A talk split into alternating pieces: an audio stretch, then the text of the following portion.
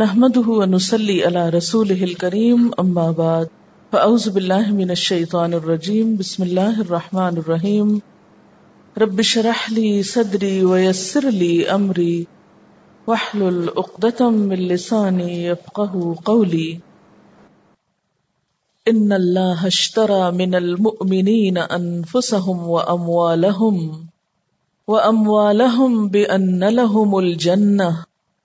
يقاتلون في سبيل الله فيقتلون ويقتلون. وعدا عليه حقا في التوراة والإنجيل والقرآن. ومن أوفى بعهده من الله فاستبشروا ببيعكم الذي بايعتم به. وذلك هو الفوز العظيم. التائبون العابدون الحامدون السائحون. الراكعون الساجدون الآمرون بالمعروف الآمرون بالمعروف والناهون عن المنكر والحافظون لحدود الله وبشر المؤمنين حقیقت یہ ہے کہ اللہ نے مومنوں سے ان کے نفس اور ان کے مال جنت کے بدلے خرید لیے ہیں۔ وہ اللہ کی راہ میں لڑتے ہیں۔ اور مارتے اور مرتے ہیں۔ ان سے جنت کا وعدہ اللہ کے ذمے ایک پختہ وعدہ ہے۔ تورات اور انجیل اور قرآن میں۔ اور کون ہے جو اللہ سے بڑھ کر اپنے عہد کا پورا کرنے والا ہو؟ بس خوشیاں مناؤ اپنے اس سودے پر جو تم نے خدا سے چکا لیا۔ یہی سب سے بڑی کامیابی ہے۔ اللہ کی طرف بار بار پلٹنے والے اس کی عبادت کرنے والے، اس کی تعریف کے گن گانے والے، اس کی خاطر زمین میں گردش کرنے والے، اس کے آگے رکو اور سجدے کرنے والے، نیکی کا حکم دینے والے، بدی سے روکنے والے اور اللہ کی حدود کی حفاظت کرنے والے۔ اس شان کے ہوتے ہیں وہ مومن جو اللہ سے خرید و فروخت کا یہ معاملہ طے کرتے ہیں۔ اور اے نبی صلی اللہ علیہ وسلم مومنوں کو خوشخبری دے دو۔ ان اللہ اشترى من المؤمنین انفسهم بے شک اللہ نے خرید لی مومنوں سے ان کی جانیں۔ سچے مومنوں سے اللہ نے ان کی جانیں خرید لی۔ وہ اموالہم اور ان کے مال خرید لیے۔ کس چیز کے بدلے؟ بے ان لہم الجنہ، کہ ان کے لیے جنت ہے۔ تو گویا جنت کا سودا جان اور مال کے بدلے میں قرار پایا۔ جنت کی قیمت جان اور مال بیچنا ہے۔ آپ دیکھیں کہ کسی بھی تجارت اور کسی بھی سودے میں کبھی یہ نہیں ہوتا کہ آپ قیمت ادا کیے بغیر وہ چیز اٹھا لیں۔ دنیا میں تو ہو سکتا ہے کہ آپ کسی دھوکے یا فریب کے ساتھ کسی چیز کی قیمت ادا کیے بغیر کچھ لے لیں، چرا لیں کسی کا، لیکن اللہ کے ہاں تو یہ بھی ممکن نہیں۔ وہاں تو کچھ لینے کے لیے کچھ دینا ضروری ہے۔ مثلا آپ دنیا میں اپنا ایک گھر چاہتے ہیں۔ بہت شدید خواہش رکھتے ہیں کہ آپ کا اپنا ایک گھر ہو۔ لیکن آپ اس گھر کی قیمت نہیں دینا چاہتے۔ تو وہ گھر آپ کا کیسے ہو سکتا ہے؟ ہو سکتا ہے دنیا میں کوئی مالک کے مکان کمزور ہو اور آپ کسی فراڈ فریب کے ذریعے اس سے مکان ہتھیا لیں، بغیر اس کی قیمت ادا کیے یا بغیر اس کا کرایہ دیے۔ لیکن اللہ کے مقابلے میں تو کسی کا زور بھی نہیں چل سکتا۔ کوئی زبردستی اس کی جنت میں نہیں جا سکتا۔ اس کے لیے قیمت ادا کرنا ضروری ہے۔ اور جنت کی قیمت انسان کی جان اور اس کا مال ہے۔ کہ یہ دونوں چیزیں اس کے راستے میں استعمال ہوں اللہ کی خوشی کے لیے۔ یہ ایک طرح سے کانٹریکٹ ہے اللہ اور بندے کے درمیان۔ اگر بندے نے اپنے کانٹریکٹ کی خلاف ورزی کی، تو اللہ تعالی کو حق ہے کہ وہ بھی اپنا وعدہ پھر پورا نہ کرے۔ ان اللہ اشترا۔ بے شک اللہ نے خرید لی۔ من المؤمنین مومنوں سے۔ انفسہم، ان کی جانے و اموالہم اور ان کے مال۔ کوئی بھی شخص جو ایمان لاتا ہے سچے دل سے، تو حقیقت میں وہ اپنے آپ کو اللہ کے ہاتھ بیچ دیتا ہے۔ اور نہ صرف یہ کہ اپنے آپ کو، بلکہ اپنے مال کو بھی اللہ کے ہاں ڈپازٹ کرا دیتا ہے، اس کے سپرد کر دیتا ہے۔ بندہ مومن اپنا آپ اور اپنا مال اور اپنی زندگی اپنے رب کو دیتا ہے، تاکہ رب اس کو بدلے میں جنت عطا کرے۔ بے ان لہم الجنہ اور یہ کب ہوتا ہے؟ جب اس سودے کی شرائط پوری کی جائیں۔ جب پورے کا پورا اپنا آپ اپنے رب کے حوالے کر دیا جائے۔ جیسا کہ ابراہیم علیہ السلام نے کہا تھا اذ قال له ربه اسلم، قال اسلمت لرب العالمین۔ جب اس کے رب نے اس سے کہا، اپنا آپ میرے حوالے کر دو، تو کہا، میں نے اپنا آپ تیرے حوالے کر دیا۔ اس کے بغیر جنت کی ہمیشہ ہمیشہ کی نعمتیں کسی انسان کو حاصل نہیں ہو سکتی۔ جنت ایک بہت قیمتی اور بہت اعلی درجے کی چیز ہے۔ اور جو چیز جتنی اعلی ہوتی ہے اس کی قیمت بھی اتنی ہی زیادہ ہوتی ہے جب کوئی شخص دین کو اس طرح اختیار کرتا ہے، دین کو اس طرح لیتا ہے، تو دین پھر اس کا ذاتی معاملہ بن جاتا ہے۔ اس کی ساری دلچسپیاں، اس کے سارے اندیشے، اس کے سارے شوق، محبتیں، ہر چیز پھر اس کے گرد گھومتے ہیں۔ دین اگر وقت کا تقاضا کرتا ہے، تو وہ اپنا وقت پیش کرتا ہے۔ صلاحیتیں مانگتا ہے، ذہانت مانگتا ہے، قوت اور طاقت مانگتا ہے، جان مانگتا ہے، کچھ بھی مانگتا ہے، تو وہ شوق سے خوشی خوشی لے کر حاضر ہو جاتا ہے۔ کیونکہ وہ تو ایک معاہدے میں بندھا ہوا ہے۔ ایسا انسان نہ اپنی انا کو پالتا ہے، نہ اپنی میں کو بڑا کرتا ہے۔ اور نہ اپنے آپ کو کوئی بڑی اہم چیز سمجھتا ہے۔ وہ اپنے آپ کو ہر لمحہ، ہر دم، ہر موقع پہ، ہر حکم پہ اللہ کے سپرد کرنے کے لیے تیار رہتا ہے۔ ایسا ہی شخص یقاتلون فی سبیل اللہ۔ اللہ کی راہ میں جنگ کرنے سے بھی گریز نہیں کرتا۔ اور جنگ کرنے کا موقع ایسا موقع ہے کہ جس میں انسان جان کو ہتھیلی پر رکھ کے حاضر ہوتا ہے۔ وہ شخص پھر اللہ کی راہ میں جنگ کرنے سے بھی کتراتا نہیں۔ اس کا یہ معاہدہ کوئی وقتی معاہدہ نہیں ہوتا۔ اس کا یہ معاہدہ موت کے وقت تک ہوتا ہے۔ حتیٰ کہ جان کے تقاضے پر جان بھی دے دیتا ہے اور اس پر بھی وہ حسرت و یاس کا شکار نہیں ہوتا۔ خوش ہو جاتا ہے کہ میری جان کسی کام آ گئی۔ میں تو کامیاب ہو گیا۔ فز تو رب بل کعبہ کعبہ کے رب کی قسم میں تو کامیاب ہو گیا۔ وہ تو جان دینے کے بعد بھی پھر یہی تمنا کرتا ہے کہ اس کی جان پھر اسے دی جائے تو وہ اسی طرح اپنے رب کو پھر سے دے آئے کیونکہ اسے رب کے کیے ہوئے وعدے اپنی آنکھوں سے سچے نظر آ جاتے ہیں۔ لیکن یاد رکھیے کہ یہ معاہدے کی صرف ایک شق ہے۔ یقاتلون فی سبیل اللہ فیقتلون ویقتلون۔ یہ معاہدے کی صرف ایک کلوز ہے، ایک شک ہے، ایک شرط ہے۔ ہول سول صرف یہی نہیں کہ جنت کا وعدہ صرف ان لوگوں کے لیے ہے جو اپنی جان اللہ کے راستے میں دے نہیں، کوئی بھی شخص جب اپنی ساری زندگی کو اللہ کی مرضی کے مطابق گزارتا ہے۔ اپنی جان اور مال کے معاملے میں اللہ کے فیصلوں کو قبول کر لیتا ہے۔ اس کی اطاعت کے ساتھ جیتا ہے۔ تو ان سب لوگوں کے لیے یہی وعدہ ہے۔ گویا جس شخص نے اپنی جان اور مال پر اپنا نہیں، اللہ کا حکم، اپنی مرضی نہیں، اللہ کی مرضی، مان لی تو ایسے ہی شخص کے لیے جنت ہے۔ بے ان لہم الجنہ انہی کے ساتھ یہ وعدہ ہے۔ اور یہ وعدہ ایسا ہے وعدن علیہ حقن بالکل سچا وعدہ ہے۔ تم جان اور مال دے کر تو دیکھو۔ اور پھر یہ بھی یاد رکھو کہ تم یہ معاملہ اللہ رب العزت کے ساتھ کر رہے ہو۔ جس نے اپنے اس وعدے کا ذکر تین کتابوں میں کیا ہے۔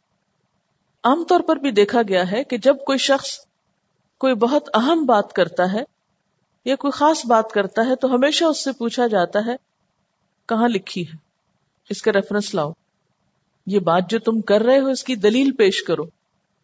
تو علمی دنیا میں کوئی بات بغیر دلیل کے نہیں کی جاتی، صرف جذباتی طور پر نہیں کی جاتی، بلکہ اس کے لیے ود ریفرنس بات کی جاتی ہے۔ جدید دنیا میں جتنی بھی تحقیق ہو رہی ہے، اس میں کوئی بھی باتیں محض خیال کے طور پر قبول نہیں ہوتی۔ اور ہر اہم بات کے لیے ریفرنس کا دینا ضروری ہوتا ہے۔ سنی سنائی باتیں، جذباتی باتیں، خیالی باتیں کافی نہیں ہوا کرتی۔ تو یہاں پر بھی یہ وعدہ محض ایک زبانی وعدہ نہیں ہے۔ یہ بات تو تحریری طور پر بلیک اینڈ وائٹ میں باقاعدہ لکھی ہوئی ہے اور کہاں صرف ایک کتاب نہیں، تین کتابوں میں لکھی ہوئی ہے۔ آپ میں سے جن لوگوں نے کبھی ریسرچ کا کام کیا ہو، وہ جانتے ہوں گے کہ جب بھی وہ کوئی اپنے کسی اسٹیٹمنٹ کی دلیل میں کوئی ریفرنس دیتے ہیں، تو جتنے زیادہ ریفرنس ہو اور جتنے زیادہ اوتھینٹک ریفرنس ہو، اتنی ہی وہ اسٹیٹمنٹ یا اتنی ہی وہ تھیم یا وہ تھیسز یا نظریہ جو ہے زیادہ ویلیوبل ہوتا ہے، قابل اعتماد ہوتا ہے، جس کے لیے زیادہ دلائل آپ فراہم کر سکیں۔ تو یہاں بھی ہم دیکھتے ہیں کہ اللہ سبحان و تعالی نے جب وعدے کا ذکر کیا تو محض زبانی وعدے کی بات نہیں کی، ساتھ تین کتابوں کا ریفرنس بھی دیا۔ وعدن علیہ حقن فی التورات والانجیل والقرآن۔ یہ وعدہ تو بالکل سچا وعدہ ہے، جس کا ذکر تین کتابوں میں ہوا ہے۔ مثلا تورات میں اب بھی یہ بات موجود ہے باب استثناء میں، سن اے اسرائیل خداون ہمارا اکیلا خداوند ہے، تو اپنے سارے دل اور اپنے سارے جی اور اپنے سارے زور سے خداون اپنے خدا کو دوست رکھ۔ سارے دل، سارے جی سارے زور سے یعنی خواہشات عقل، دل، دماغ، قوتیں سب کچھ اپنے رب کو دے۔ انجیل باب متا میں، جس کسی نے گھروں یا بھائیوں یا بہنوں یا باپ یا ماں یا بچوں یا کھیتوں کو میرے نام کی خاطر چھوڑ دیا ہے، اس کو سو گنا ملے گا اور ہمیشہ کی زندگی کا وارث ہوگا۔ اسی طرح متا میں ایک اور روایت ہے مبارک ہے وہ جو راست بازی کے سبب ستائے گئے، کیونکہ آسمان کی بادشاہت انہی کی ہے۔ متا باب دس میں، جو کوئی اپنی جان بچاتا ہے، اسے کھو دے گا، اور جو کوئی میرے سبب اپنی جان کھوتا ہے، اسے بچا لے گا۔ تو بچا بچا کے نہ رکھ اسے، تیرا آئینہ ہے وہ آئینہ، کہ شکستہ ہو تو عزیز تر ہے، نگاہ آئینہ ساز میں۔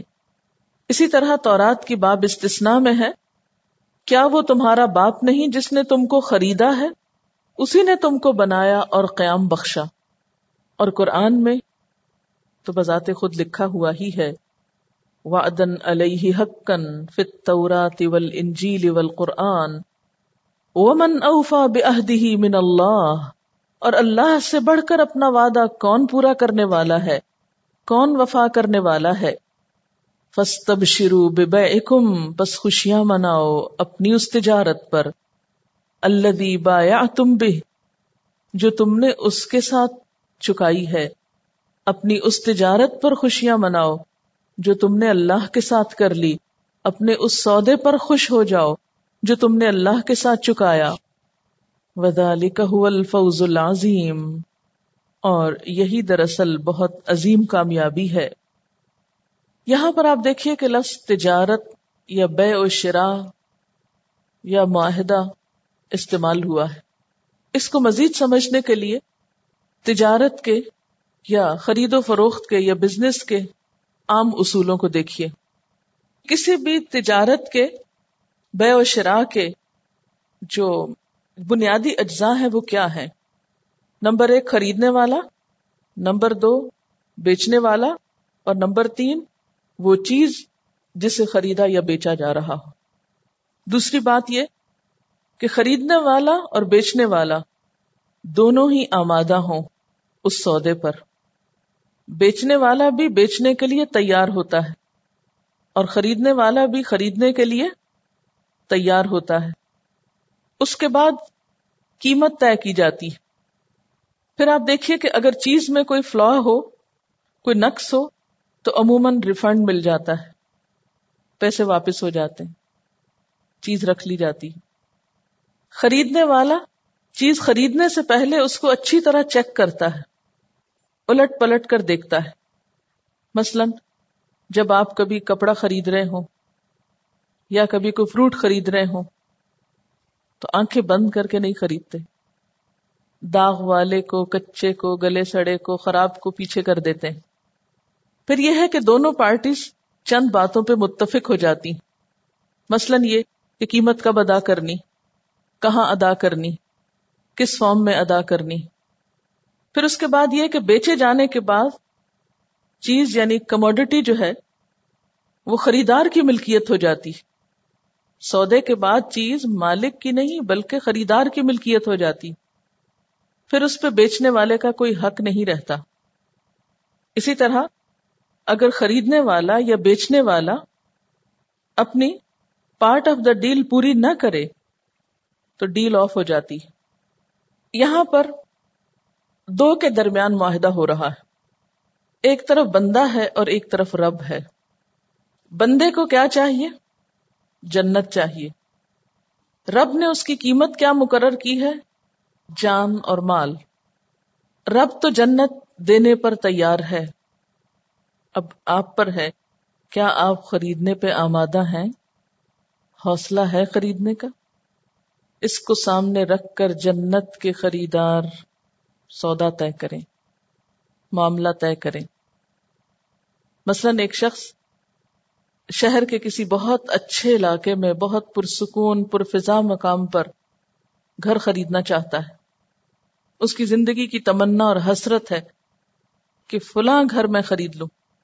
مثلا عام طور پر آپ میں سے اگر کسی نے گھر خریدا ہو تو اس کو تجربہ ہوگا، کچھ یاد ہوگا کہ خریدنے سے پہلے آپ جس کسی گلی بازار سڑک سے گزرتے ہوں گے تو مکانوں کو اچھی طرح دیکھتے رہتے ہوں گے کہ یہ میری مرضی اور یہ میری پسند کا مکان ہے۔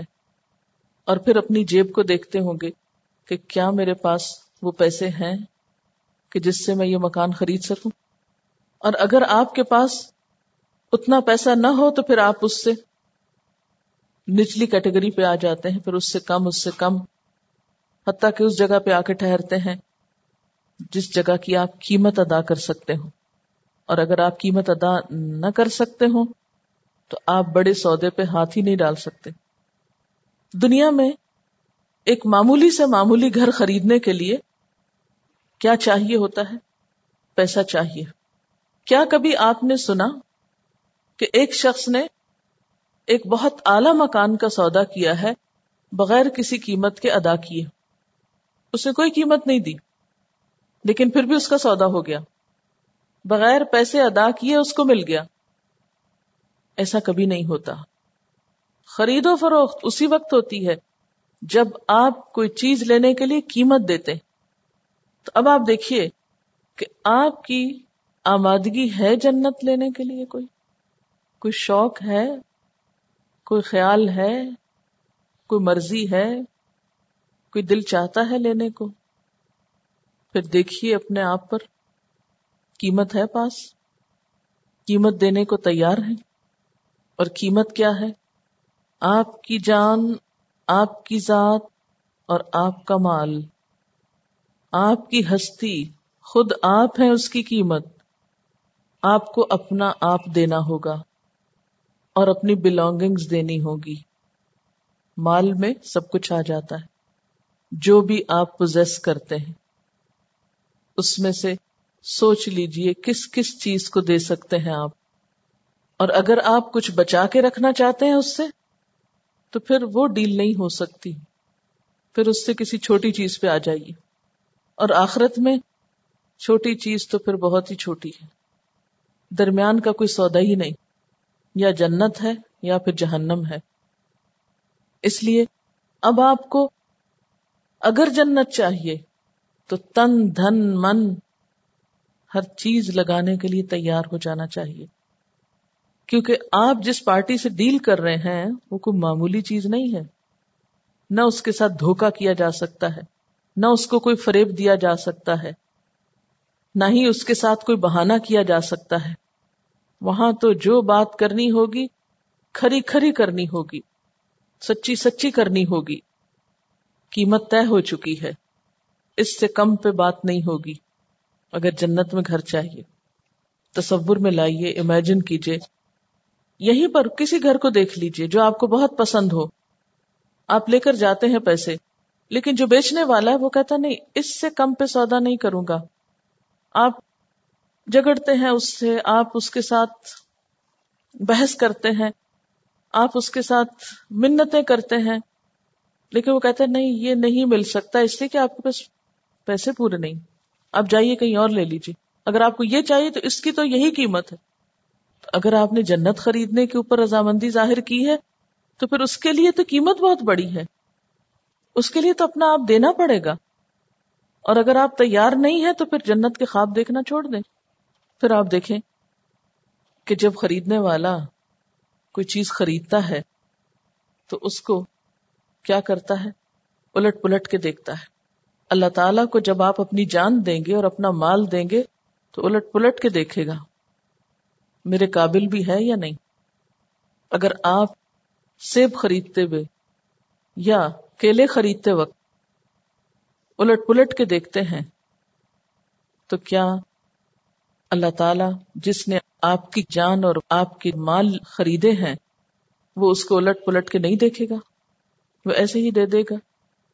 اس کی قیمت، اس کا بدلہ ایسے ہی دے دے گا۔ نہیں، لہذا منافقت کے اندرونی بیرونی سارے داغ دھونے پڑیں گے۔ صرف زبانی باتوں سے، صرف اوپر کی خوش نمائی سے اور دل کے بہلاوے سے جنت ہاتھ نہیں آئے گی۔ اور پھر آپ دیکھیں کہ جب آپ کوئی چیز بیچ دیتے ہیں، جب آپ کوئی چیز بیچ دیتے ہیں، تو اس کے بعد اس پر آپ کا حق نہیں رہتا۔ مثلا آپ نے اپنا گھر بیچ دیا، تو اس پر کیا ہوتا ہے؟ جو خریدنے والا ہوتا ہے، وہ کیا کہتا ہے؟ ٹھیک ہے، آپ ایک مہینے کے اندر خالی کر دیجیے۔ تو آپ کو خالی کرنا پڑتا ہے۔ اگر آپ خالی نہ کریں، تو سودا کینسل ہو سکتا ہے۔ آپ کو اس کی شرائط ماننی پڑتی۔ یہ کبھی نہیں ہوا کہ آپ کہیں کہ ہم نے گھر بیچ دیا، پیسہ بھی لے لیں اور گھر بھی خالی نہ کریں۔ یا پھر کوئی چیز خریدے اور اس کی قیمت بھی نہ دے اور چیز گھر لے کر آ جائے یہ کبھی نہیں ہو سکتا۔ تو آخرت کا معاملہ بھی اتنا معمولی معاملہ نہیں ہے، اتنا آسان نہیں ہے۔ ہم میں سے ہر شخص دیکھے کہ وہ اپنی جان اور اپنے مال کے ساتھ کیا کر رہا ہے۔ اپنے آپ سے سوال کیجیے لکھیے کیا میری خواہشات، میرے جذبات، میری خوشی اور غم اللہ کی مرضی کے تابع ہو چکا ہے؟ کیا میری گفتگو اللہ کی مرضی کے تابع ہے؟ کیا میری نیند، آرام، سونا، جاگنا، اٹھنا، بیٹھنا، صبح سے شام اللہ کی مرضی کے تابع ہے؟ یا میں اپنی مرضی کے مطابق سوتی ہوں اور اپنی مرضی سے جاگتی ہوں۔ جان تو اس کو بیچی ہوئی ہے اور چل اپنی مرضی رہی۔ پھر مال کے بارے میں آ جائی اور مال میں کیا ہے؟ صرف روپے نہیں ہے آپ کی جو بھی بلونگنگس ہیں، اس میں آپ کی اولاد بھی آ جاتی۔ کیونکہ ایک حدیث میں آتا نا، انت و مالو کل ابھی کا تو اور تیرا مال تیرے باپ کا ہے۔ اولاد بھی والدین کی ایک کمائی کی طرح ہے۔ اسی طرح جسے قرآن پاک میں تھا نا امبال طرف تمہا وہ مال جن کو تم نے کمایا، جن کے لیے تم نے کوشش کی۔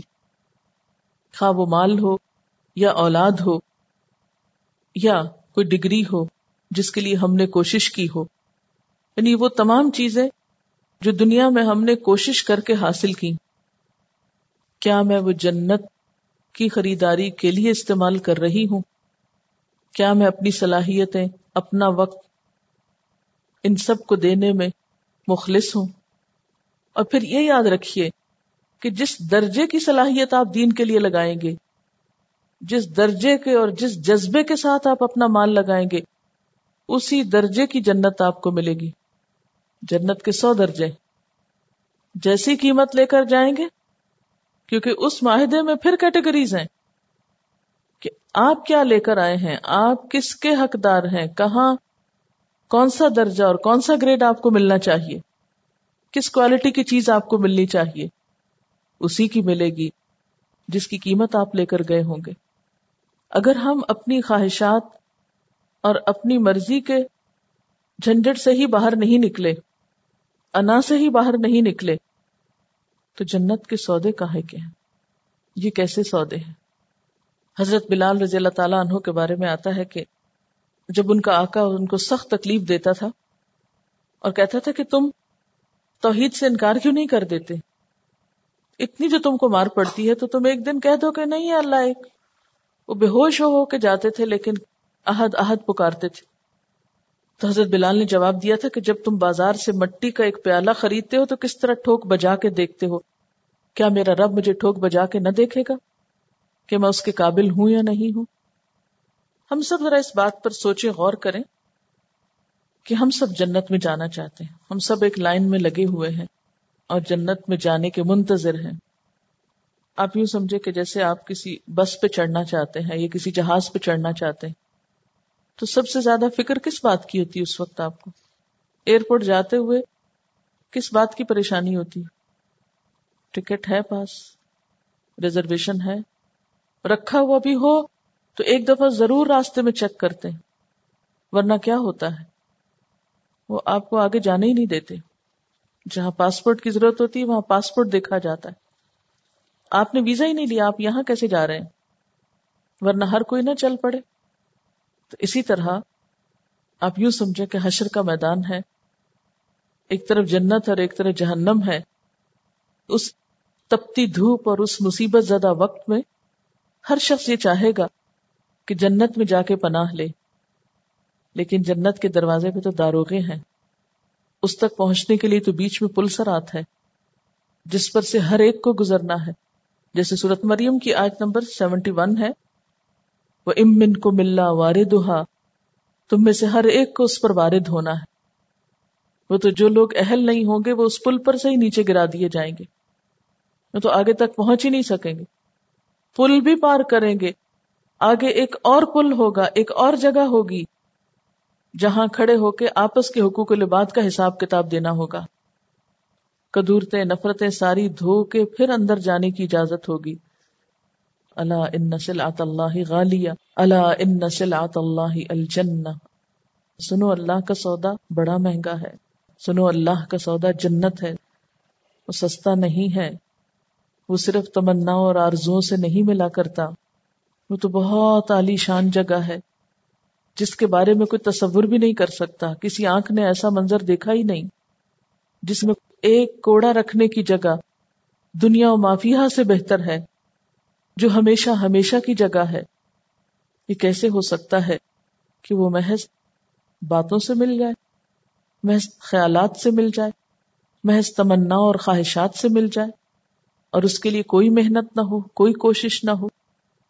اگر ایک کلب میں جانے کے لیے آپ کو مخصوص طریقے سے ڈریس اپ ہونے کی ضرورت ہے، تو اللہ کی جنت میں بغیر کسی تمیز کے اور بغیر کسی سلیقے اور بغیر کسی ادب آداب کے ایسے ہی چلے جائیں گے۔ نہ ہمارے اندر اسلامی اخلاق اور آداب، یہ دنیا تو کیا ہے؟ ایک تربیت گاہ، امتحان گاہ۔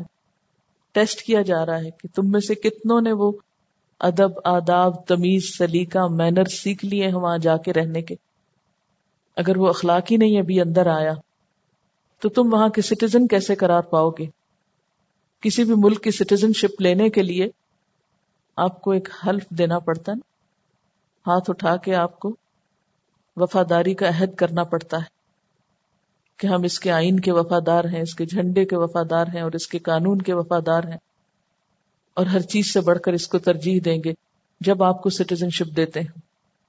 اور اگر آپ اس کی کسی کلاس سے انکار کریں، تو آپ وہاں کے اہل نہیں۔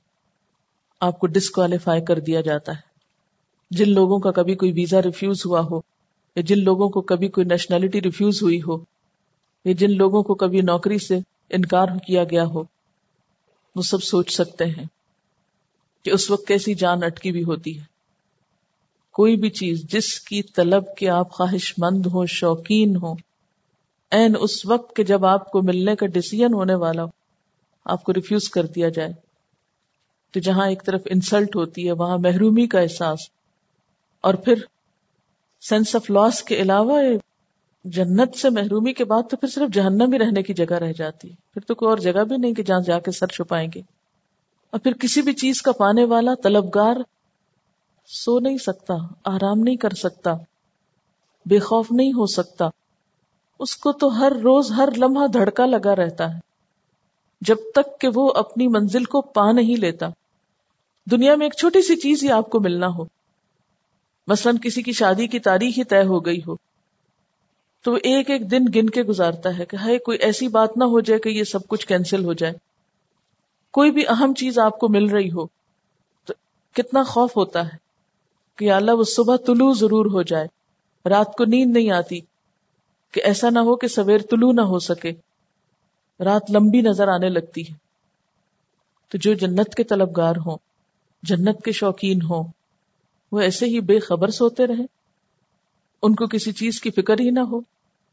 یہ نہیں ہو سکتا کہ پھر وہ اپنی ذمہ داریاں نبھانے والے نہ ہوں، وہ اپنے وعدے پورے کرنے والے نہ ہوں، وہ اپنے فرائض سے کوتا کرنے والے ہوں۔ یہ نہیں ہوا کرتا۔ ہم کیا سوچ کے نماز چھوڑ دیتے ہیں؟ کہ اس کے بغیر بھی جنت میں چلے جائیں گے؟ کیا سوچ کے جھوٹ بول دیتے ہیں؟ کیا سوچ کے دوسروں کو دھوکا دیتے ہیں؟ کیا سوچ کے اپنی کمٹمنٹ کو نہیں نبھاتے؟ کیا اللہ تعالیٰ ہماری صرف زبانی باتوں سے راضی ہو جائیں گے؟ سورت الکبوت کے شروع میں اللہ تعالیٰ فرماتے ہیں احس بننا سو رکو یقول آمنا وہم لا یفتنون کیا لوگوں نے یہ سمجھ رکھا ہے کہ بس وہ اتنا کہنے پہ چھوڑ دیے جائیں گے کہ وہ ایمان لائے اور انہیں آزمایا نہ جائے گا؟ ان کا امتحان نہ لیا جائے گا؟ یعنی صرف ایمان کا دعوی کر لینا، صرف کلمہ پڑھ لینا اور اس کے بعد یہ سوچنا کہ جنت ہماری ہو گئی اور اس کے لیے کچھ کرنے کی ضرورت نہیں، تو یہ محض تمہارا خیال ہے۔ اور پھر یہ بھی یاد رکھو کہ تمہارا یہ سودا اللہ کے ساتھ ہے۔ تم نے اگر کہیں کوئی کوتا کی، کوئی شک پوری نہ کی، تو پھر سوچ لینا کہ ہوتا ہے کیا۔ پھر اس کے بعد آپ دیکھیے کہ اللہ تعالیٰ یہ بھی فرماتے ہیں ودال کا حول فوز العظیم یہ ہے عظیم الشان کامیابی۔ تم کہاں بھولے ہوئے ہو؟ کن چیزوں کو کامیابی سمجھتے ہو؟ کامیابی تو یہ ہے۔ یعنی حقیر سے حقیر معمولی چیزوں کی خریداری کے لیے ہم مرتے پڑتے جان گھلاتے، کسی نہ کسی طرح پہنچ ہی جاتے۔ لیکن جنت کا سودا؟ گھر بیٹھ کے ہی ہو جائے گا۔ بغیر کسی کوشش کے آج دنیا کا کوئی بھی سودا کرنے والا، دنیا کی کوئی بھی تجارت کرنے والا، اپنے سودوں کے بارے میں کتنا کنسرنڈ ہوتا ہے۔ یہ جب آتا ہے نا فستب شروع بے کو ملدی بایا تم بے تو اسٹاک مارکیٹ کا سین میرے سامنے آ جاتا ہے۔ کہ لوگ کس طرح اچھل کود رہے ہوتے ہیں بعض اوقات، جب انہیں کوئی نفع مل رہا ہوتا ہے یا ان کی مرضی کا سودا ہو رہا ہوتا ہے۔ ہم نے ابھی تک یہی نہیں سمجھا کہ جنت کی کرنسی کیا ہے۔ مثلا، اگر آپ کسی بھی بازار میں جاتے ہیں، تو جب تک آپ کے پاس مطلوبہ کرنسی نہ ہو، آپ چیز نہیں خرید سکتے۔ مثلا، آپ کی جیب میں ڈالرز بھی ہوں، لیکن اگر قیمت آپ کو روپوں میں پے کرنی ہے تو جب تک آپ کے پاس مطلوبہ روپے نہ ہو تو ہو سکتا ہے آپ کا سودا ہی نہ طے پائے۔ آپ وہ چیز خرید ہی نہ سکے یعنی یہاں تو چلیں، پھر بھی دکاندار ڈالرز کے لالچ میں وہ ڈالر لے لیں گے آپ سے، لیکن کسی دوسرے ملک میں ایسا نہیں ہوتا کہ وہ آپ کا روپیہ وصول بھی کر لے کسی چیز کو بیچنے کے لیے جو اس کی مطلوبہ کرنسی میں نہ مل رہا اس کو۔ لیکن ہم آج تک یہی نہیں جان پائے یہی نہیں سمجھ پائے کہ اللہ کے ہاں کس کرنسی کی ضرورت ہے اور کیا وہ ہم نے تیار بھی کر رکھی ہے یا اس کے علاوہ کچھ اور تیار کر رہے ہیں جو وہاں چلے گی نہیں۔ بعض اوقات ایسا ہوتا ہے کہ آپ کسی کے ساتھ ڈیل کر رہے ہوتے ہیں اور آپ نے سامان یا مال دیکھا نہیں ہوتا۔ لیکن ڈیلر کے اوپر اعتماد کر کے آپ کروڑوں لگا دیتے ہیں۔ مگر اللہ پہ ہمارا اعتماد کیا اس کے برابر بھی ہے؟ کہ ہم اس کے وعدے پہ یقین کر کے جبکہ اللہ تعالیٰ بار بار فرما رہے ہیں کہ اللہ سے بڑھ کر اپنے وعدے میں کون سچا ہے؟ اور اس تجارت کے کرنے والوں کی پھر صفات کیا ہے ان کے اوصاف کیا ہے اس کی شرائط کیا ہے اتائبون توبہ کرنے والے، بار بار اللہ کی طرف پلٹنے والے، وہ کیوں؟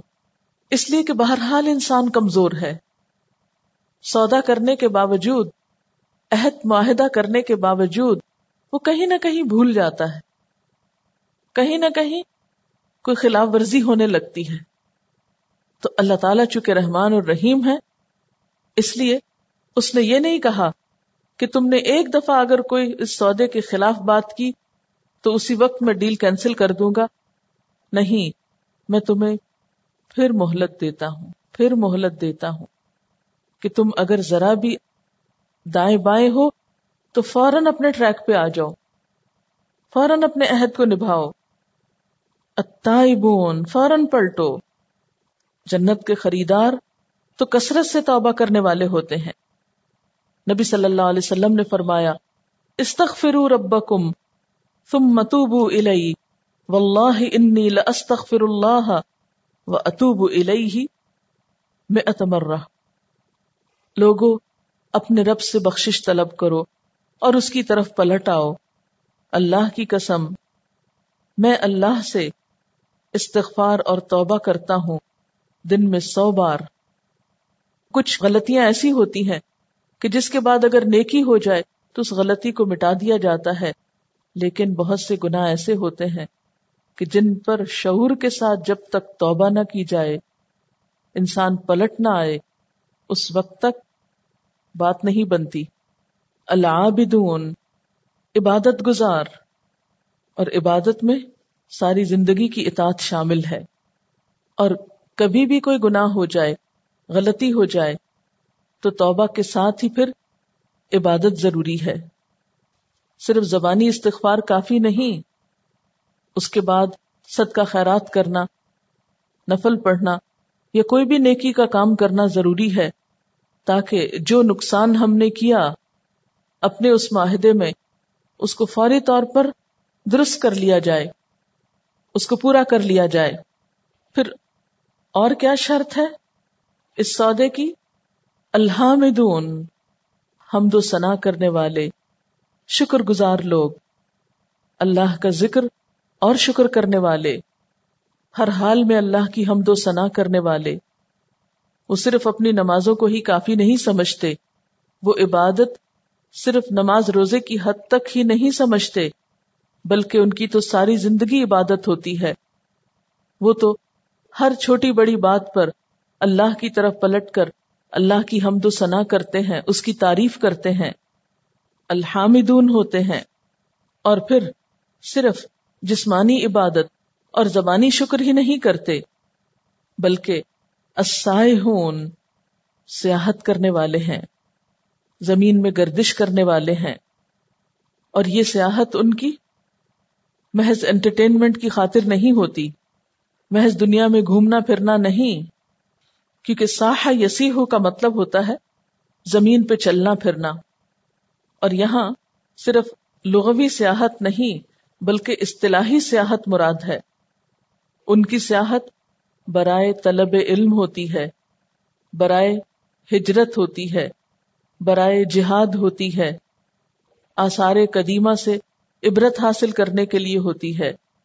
کائنات میں پھیلی ہوئی نشانیاں جو اللہ تک پہنچنے میں مدد دیتی ہیں، ان کو دیکھنے کے لیے ہوتی ہے۔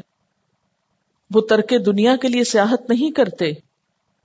بلکہ اللہ تعالی کی اطاعت میں درستگی پیدا کرنے کے لیے سیاحت کرتے ہیں۔ نبی صلی اللہ علیہ وسلم سے ایک شخص نے سیاحت اختیار کرنے کی اجازت مانگی اور اس سے مراد اس کی کیا تھی کہ میں دنیا چھوڑ کر کسی جنگل میں جا بیٹھوں اور جنگلوں میں گھوموں پھروں؟ تو آپ نے فرمایا، سیاحت امتی الجہاد فی سبیل اللہ، میری امت کی سیاحت اللہ کی راہ میں جہاد کے لیے نکلنا ہے۔ اللہ کے دین کو سیکھنے کے لیے، سکھانے کے لیے، تعلیم کے لیے، تبلیغ کے لیے، جنگ کے لیے، قتال کے لیے، جہاں، جس حال میں جو ضرورت ہو۔ اور اس میں صرف مرد نہیں۔ سورت التحریم کی آیت نمبر پانچ میں سائحات کا لفظ بھی آتا ہے۔ یعنی عورتوں کے لیے بھی یہ لفظ استعمال ہوا ہے۔ وہ زمین سے جم کے، ٹک کے بیٹھ جانے والے نہیں۔ وہ ہر دم متحرک لوگ ہیں۔ وہ بھاگ دوڑ کرنے والے ہیں۔ فی سبیل اللہ کوشش کرنے والے ہیں۔ وہ دنیا کو اپنا گھر نہیں سمجھتے کہ ایک ہی جگہ جم کر رہ جائیں۔ یہ جتنی بھی ٹرمز ہیں، خواہ طلب علم ہو، خواہ تبلیغ ہو، تعلیم ہو، جہاد ہو، قتال ہو، ہجرت ہو، یہ سب انسان سے کیا مانگتا ہے؟ حرکت۔ اور اسی حرکت میں برکت ہے۔ اللہ کے ساتھ سودا کرنے والے صرف چند کام کر کے مطمئن ہو کے بیٹھ نہیں جاتے۔ وہ ہر دم اور کی جستجو میں، بہتر سے بہتر کی جستجو میں آگے بڑھتے ہیں۔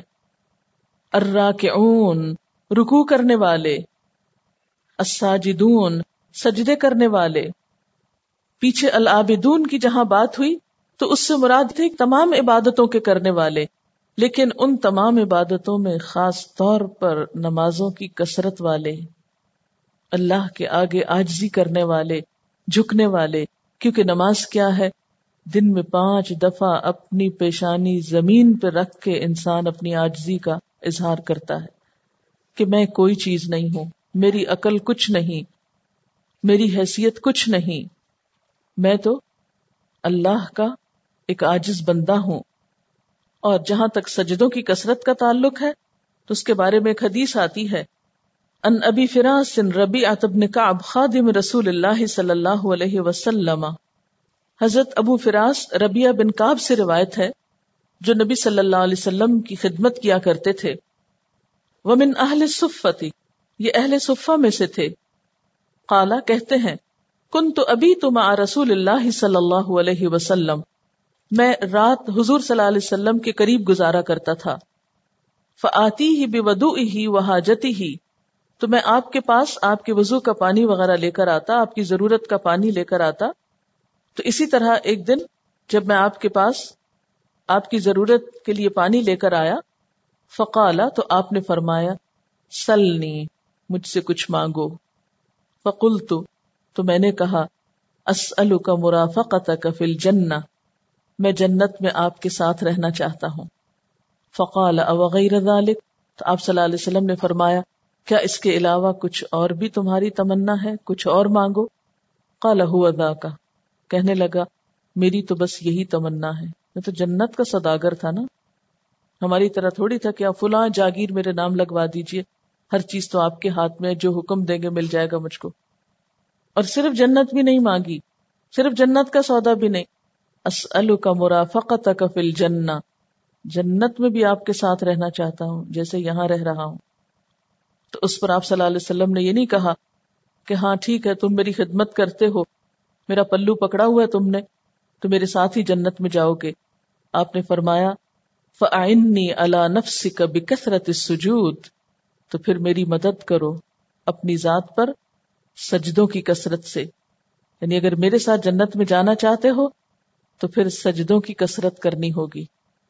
تو جو لوگ فرائض بھی پورے نہ کریں، جن کے فرائض میں بھی کمی ہو، وہ سجدوں کی کثرت کہاں سے لے کر جائیں گے؟ جو فرض نماز تک میں کوتا کرتے ہوں، پھر وہ باقی سب کچھ کہاں سے کریں گے؟ ارا کے اون ساجدون